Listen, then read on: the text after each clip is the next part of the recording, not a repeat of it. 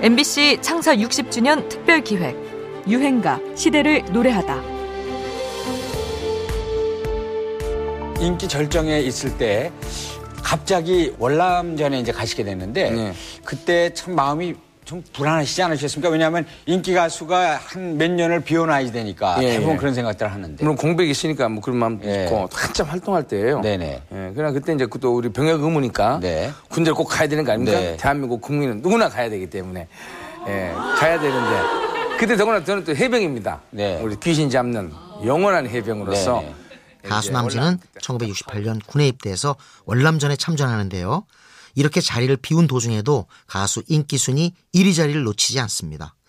나훈아와의 라이벌전이 치열하긴 했지만 뒤처진 적은 없었죠. 1971년 군에서 전역한 뒤 조마조마한 심정으로 활동을 재개했다고 하지만 여전히 그를 기다리던 팬들은 많았습니다. 조마조마했죠. 예. 예. 그게 만약 흥행이 안 되면은 그때 당시 그 가수의 네. 인기 측정은 그 흥행으로 그렇죠. 공연으로서 결정을 했기 때문에 예, 예. 막 준비를 하고 바빴어요. 막 올라가는 시간인데 정신없다 갑자기 생각이 났어요. 근데 또 피가 부슬부슬 오니까 걱정이 돼서 이제 물어봤죠. 어떻게 관객이 좀 있냐고. 예. 그랬더니 다 놀라는 거예요. 문을 열고 밖을 내다보니까 그 심형이 굉장히 크, 큽니다. 네. 그게 한 두 바퀴 이렇게 도- 줄을 서서. 예, 줄을 서서 계시더라고요. 그래서 그게 참 굉장히 감격스러웠어요. 그때는 이제 이두 부분에서 주목할? 것은 당시 남진의 행보가 미국의 엘비스 프레슬리를 닮아가고 있었다는 거죠. 엘비스 프레슬리가 최고의 인기를 누리던 시점에 군에 입대해 애국심을 떨친 것처럼 남진도 가슴 아프게 인기를 뒤로 하고 해병대에 입대해 청년층의 모범을 보인 겁니다. 엘비스 프레슬리는 독일로 남진은 베트남으로 파병된 것도 비슷했죠. 게다가 무대 매너 역시 엘비스 프레슬리의 벤치마킹이라고 할까요? 춤을 추며 노래하는 가수가 없었던 시절 남진은 파격적으로 몸을 흔들며 님과 함께를 부릅니다. 그때 그런 얘기도 들었어요. 뭐 한국의 엘비스 프레슬리다. 한국 가수지 무슨 엘비스 프레슬리가 따로 있겠습니까마는.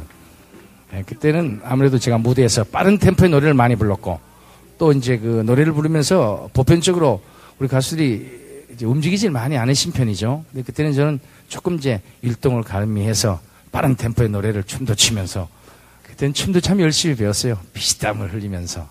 1970년 충청남도 금산에 국내 최초로 위성통신 지구국이 생긴 이후 73년 1월 엘비스 프레슬리의 하와이 공연이 TV로 생중계되는데요.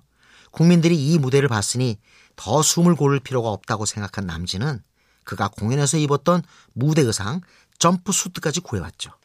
매니저가 직접 미국에 날아가 엘비스 프레슬리의 매니저를 만나 구해온 거였습니다.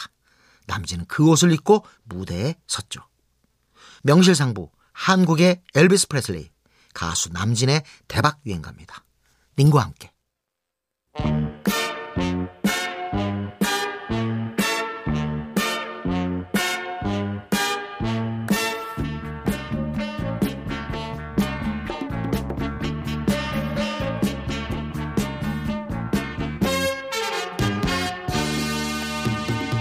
저 푸른 초원 위에 그림 같은 집을 짓고 사랑하는 우리님과 한 백 년 살고 싶어.